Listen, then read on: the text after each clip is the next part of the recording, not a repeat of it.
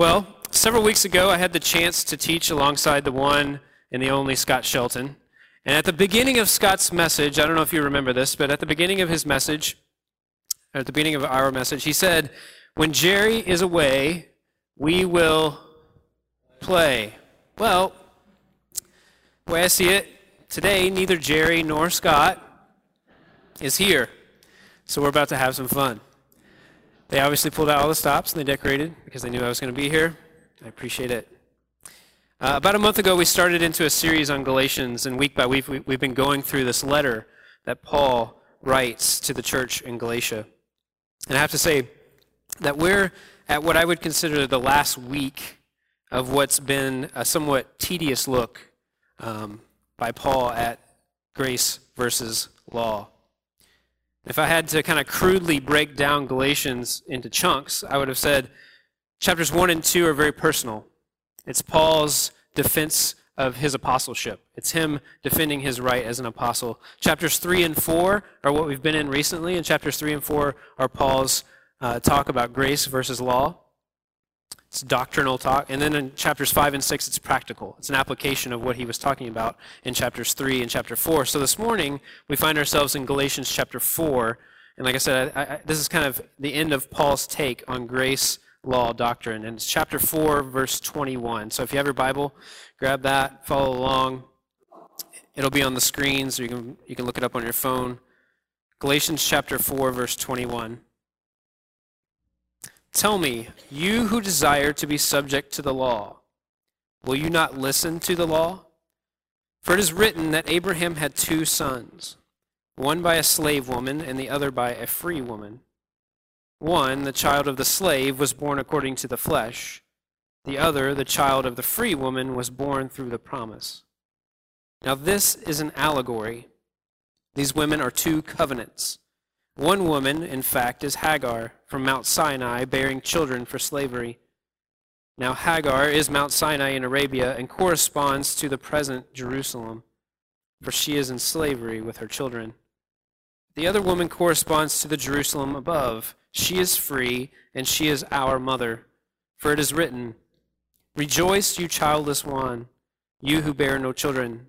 Burst into song and shout, you who endure no birth pangs. For the children of the desolate woman are more numerous than the children of the one who is married. Now you, my friends, are children of the promise like Isaac. But just as at that time the child who was born according to the flesh persecuted the child who was born according to the Spirit, so it is now also. But what does the Scripture say? Drive out the slave and her child, for the child of the slave will not share the inheritance with the child of the free woman. So then, friends, we are children, not of the slave, but of the free woman.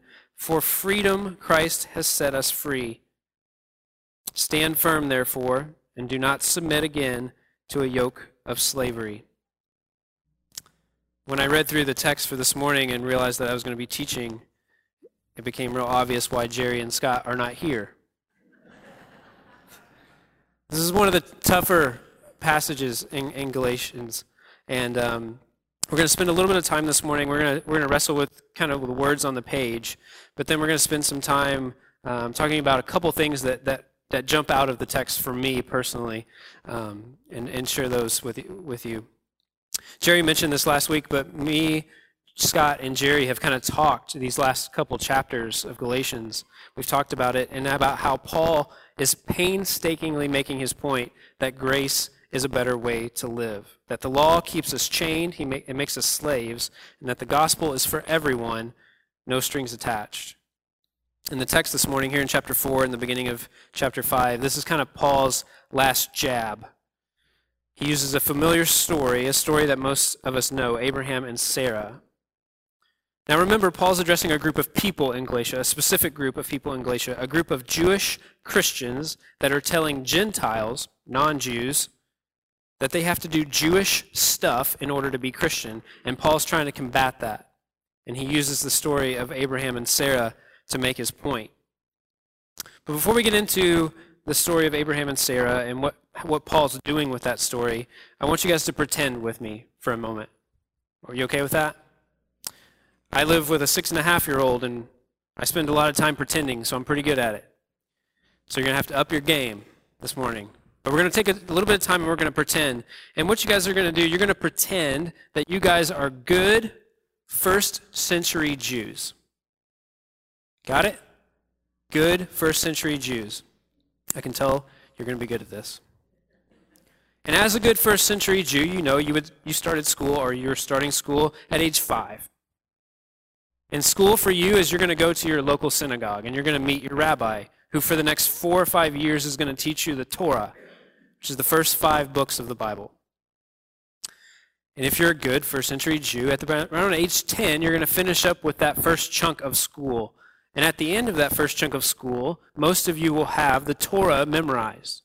Genesis, Exodus, Leviticus, Numbers, and Deuteronomy memorized. You have that memorized, correct? Oh, yeah. And you don't just know the stories. You know the stories. You know the words, and they're a part of you, and you take them with you. Now, this would be especially true for Paul, who I'm going to go ahead and venture and say he was a better first century Jew than you were. Paul studied as a rabbi under one of the most respected and well-known rabbis of the time, Gamaliel.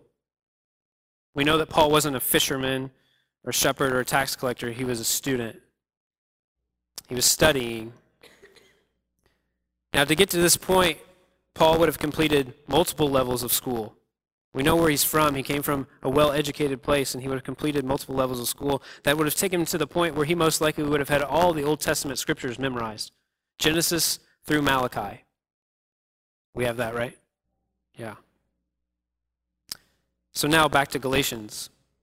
It is Jewish Christians in Galatia that are unable to let go of Jewish customs and are demanding that Gentiles adopt Jewish custom and law in order to be Christian. And Paul steps in and he reminds them of a story that they all know, a story that they all have memorized, the story of Abraham and Sarah. And just in case some of the details are fuzzy, here's the quick recap. So God makes a promise to Abraham that Abraham is going to be the father of a great nation. God made this promise when Abraham was 75 years old and his wife Sarah was about 65. Then we fast forward 10 years later, Abraham's 85 and Sarah's 75, and there's still no child. So Abraham and Sarah begin to seriously doubt that this promised thing is going to happen, and rightfully so, considering their age. So Sarah, in not one of her finest moments, says, I don't think this is going to work out. I think God could use our help. So how about I arrange for my servant, Hagar, to bear a child for us? Husbands in the room, if your wife ever comes to you and says, I know a woman who could bear a child for us, just say no.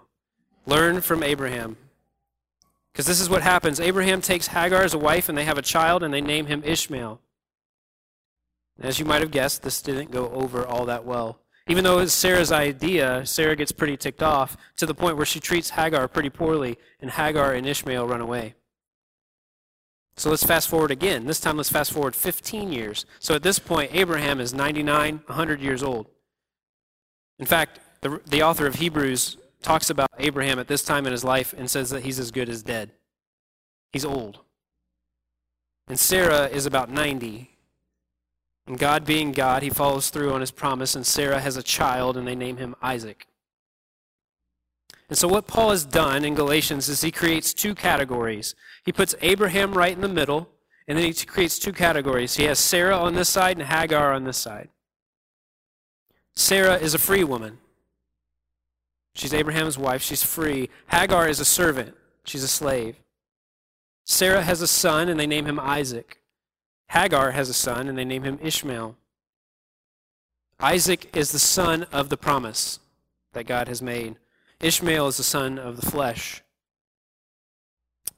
Isaac was born out of miraculous circumstances, not unlike another Jew that's born many, many years later in Jesus. And Ishmael was born of natural circumstances. So Paul creates these 2 columns, and he basically says there's 2 different categories that we all kind of fit in right now. And so as the reader of Galatians, we kind of begin to put ourselves in that category. One of the two categories. So Paul uses this story, and he even says he uses this story as an allegory, a way of telling the story that might open us up to something that we hadn't seen yet. And it's actually a pretty good argument, because the Jewish Christians in Galatia are saying, yeah, it's good that you believe in this Jesus guy, but you're going to need to obey the law in order to be a child of Abraham. And Paul's basic point is the moment you believed in this Jesus guy, you were a child of Abraham. You were an heir to the promise. And the moment you start thinking that you have to obey the whole of the law, you're not a child of Abraham at all. Now, in the columns that Paul creates, he also adds two other things that I find interesting. He adds Mount Sinai, which we know is where the law was given to Moses, and he adds current Jerusalem, which is pretty much the epicenter of the Jewish faith because that's where the temple is. Now, what Paul does with those two things is pretty fascinating. He talks about Mount Sinai, and he talks about current Jerusalem, and he puts them in the category of Hagar.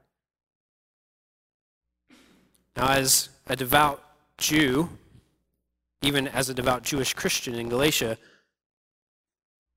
the message is pretty clear. You are a son of Hagar. That would not have gone over all that well. They're children of Hagar. They are slaves.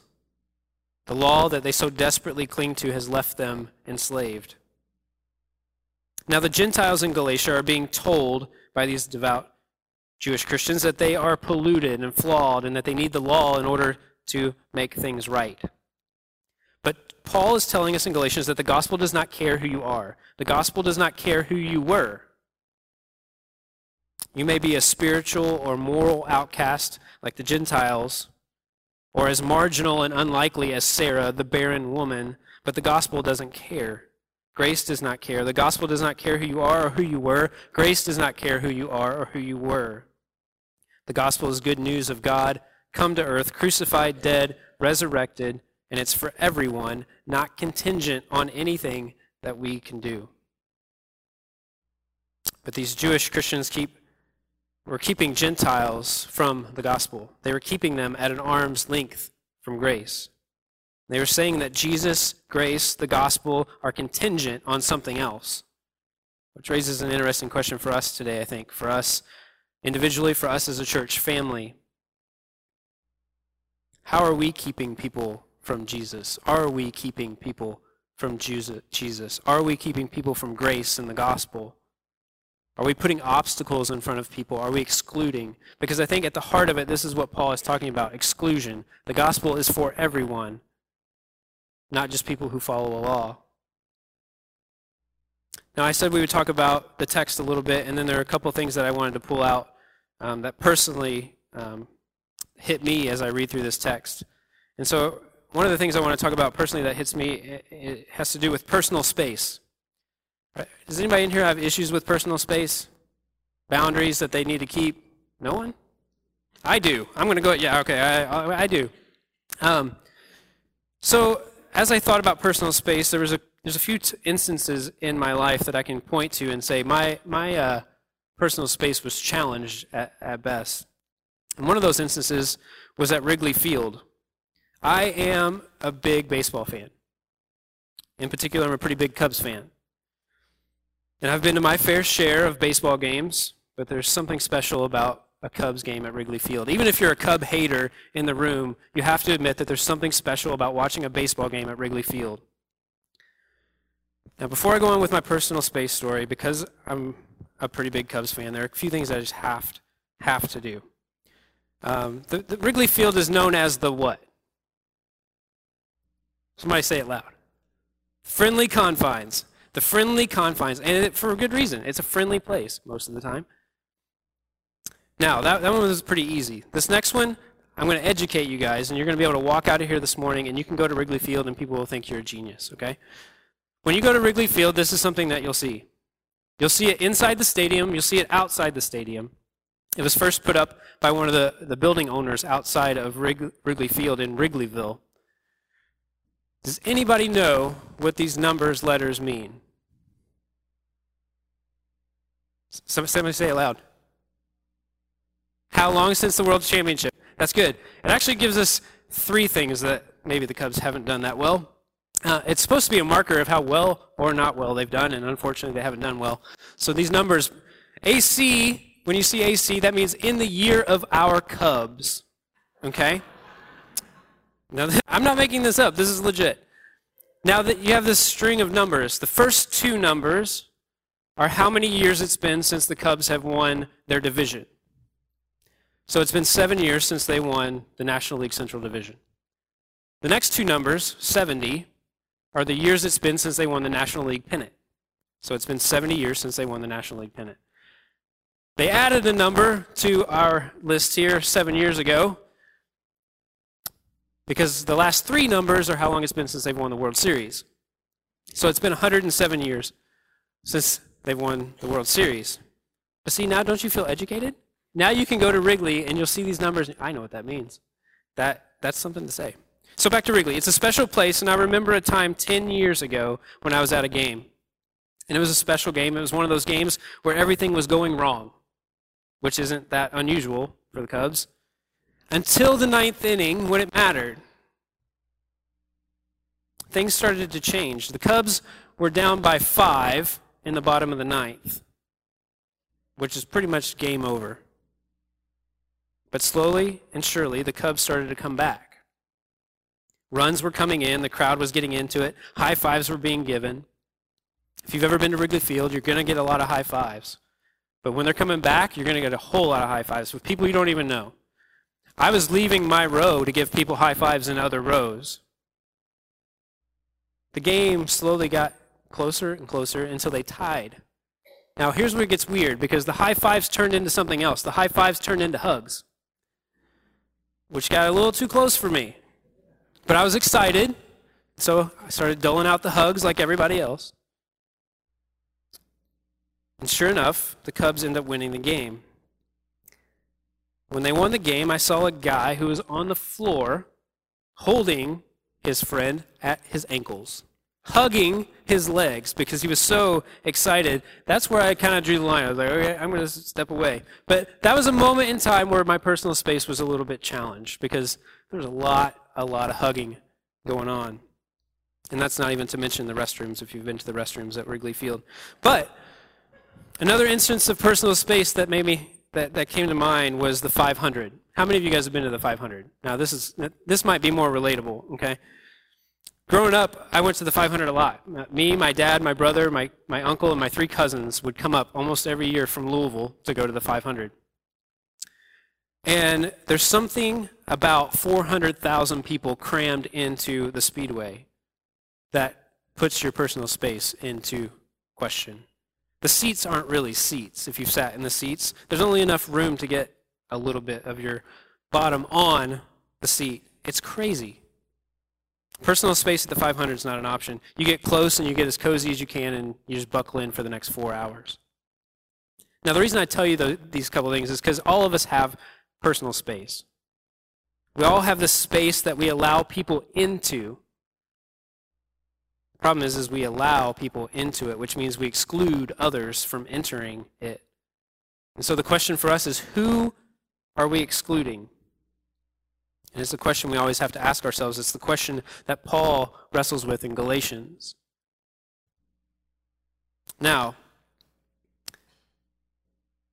are there any middle school boys in the room? It's okay. You're not going to probably raise your hand, even if you are. If you're in middle school, raise it. I'll raise my hand. I was a middle school boy. Okay. So, middle school boys. Have you ever seen a middle school boy that just so badly tries to fit in with the crowd? That was me. I was that kid. There's a picture.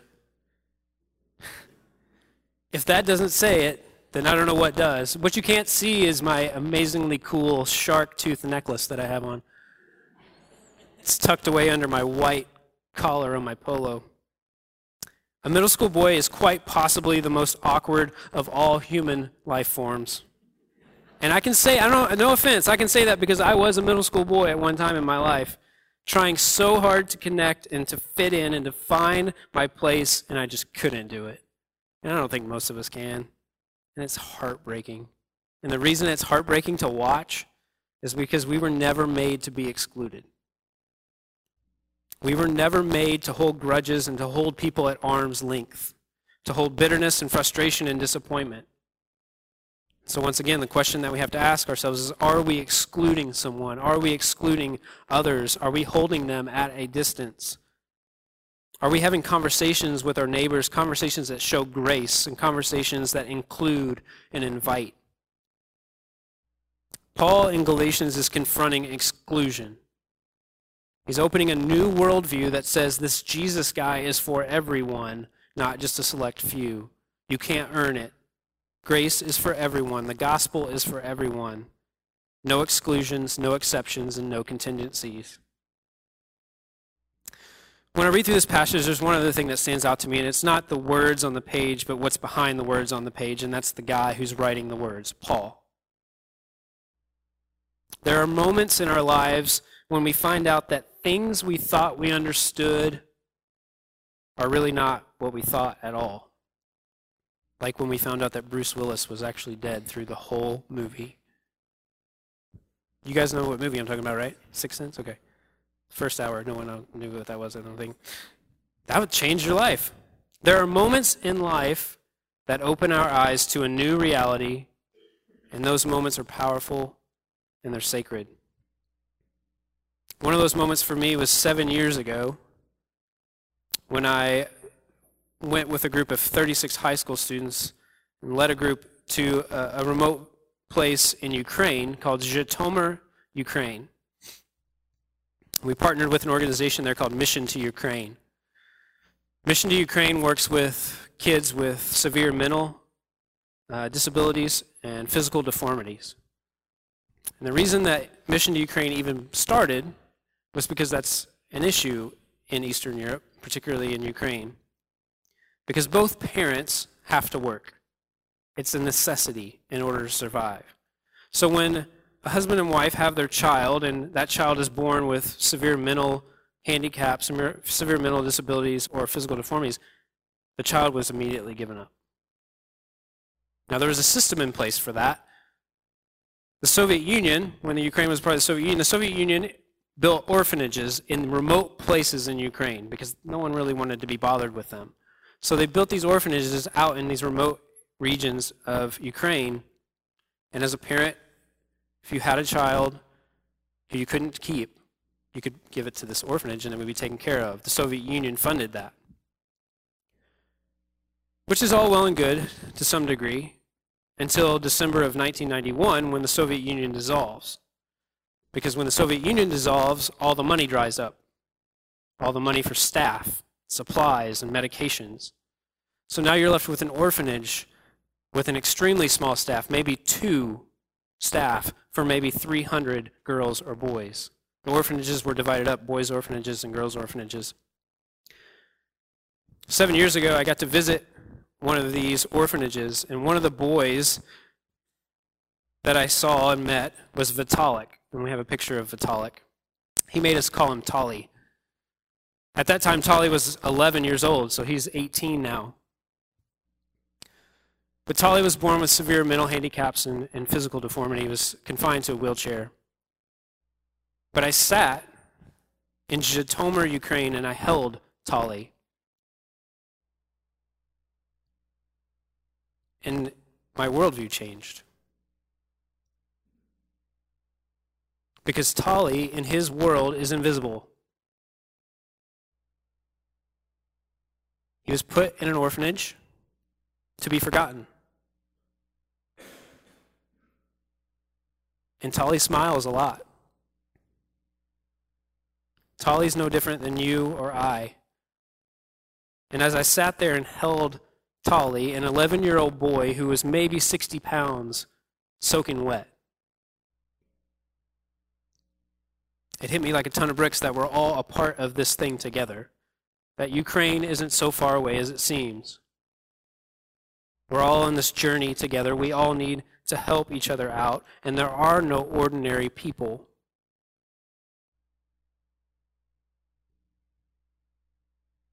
Paul speaks to this in Galatians. And it's amazing to me to think about Paul and who he was and how he was able to write the words that he did in this letter that we've been looking at. Paul was a good Jew. He was a radical Jew. And how he's able to talk about grace in the ways that he does boggles my mind. It's a complete shift in worldview. Paul's run-in with Jesus on the road to Damascus changed him. Paul's run-in with grace changed him. One of my favorite verses that Paul writes is in 1 Corinthians. 1 Corinthians chapter 15. Paul says, "It's by the grace of God that I am who I am. And his grace to me was not without effect." By the grace of God I am what I am, and his grace to me was not without effect. The grace of God affects us if we allow it. The moments in our lives where we run into Jesus, where we experience grace, where what we thought we understood things, but we really had no idea, those moments are important, they're powerful, they're holy, and they're sacred. And my hope and my prayer often for our church family and for each one of you is that you find those moments, that you seek them out, that you look for them. And you don't have to go to Ukraine. You don't have to go to Haiti, as they mentioned earlier. You don't have to go to the ends of the earth to find these moments. These moments are here with us all the time. I have a friend, and her name was Mama Gross. And I know it's an unfortunate last name, but it was her last name, and she was my friend. Mama Gross was from Canton, Mississippi. And I met her while I was leading a group of high school students on a trip there to help a church with a VBS, and I had the privilege to help repair some things that needed repaired and had been neglected on Mama's house.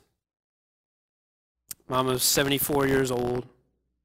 She lived in a tiny little house, and one day while we were working, she made me sit down with her in her family room, her tiny family room that was also her bedroom.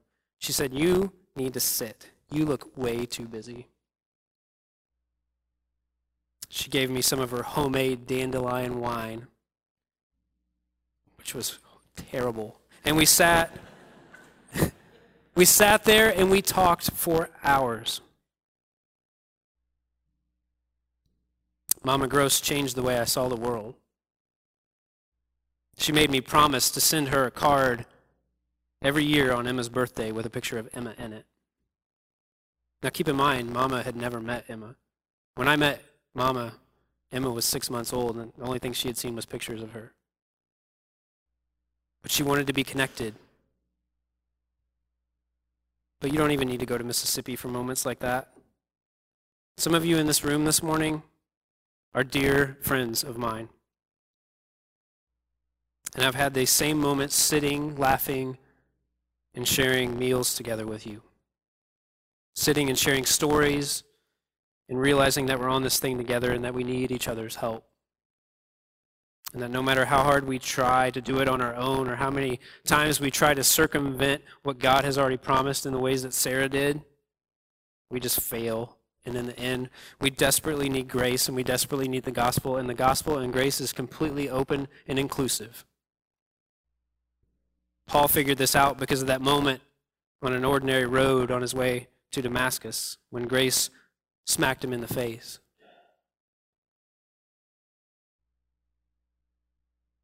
We have a good God, and we have a Christ who's come and given us grace that we do not deserve and that we could never earn. And it's ours to share with everyone. Amen? Let's stand and sing.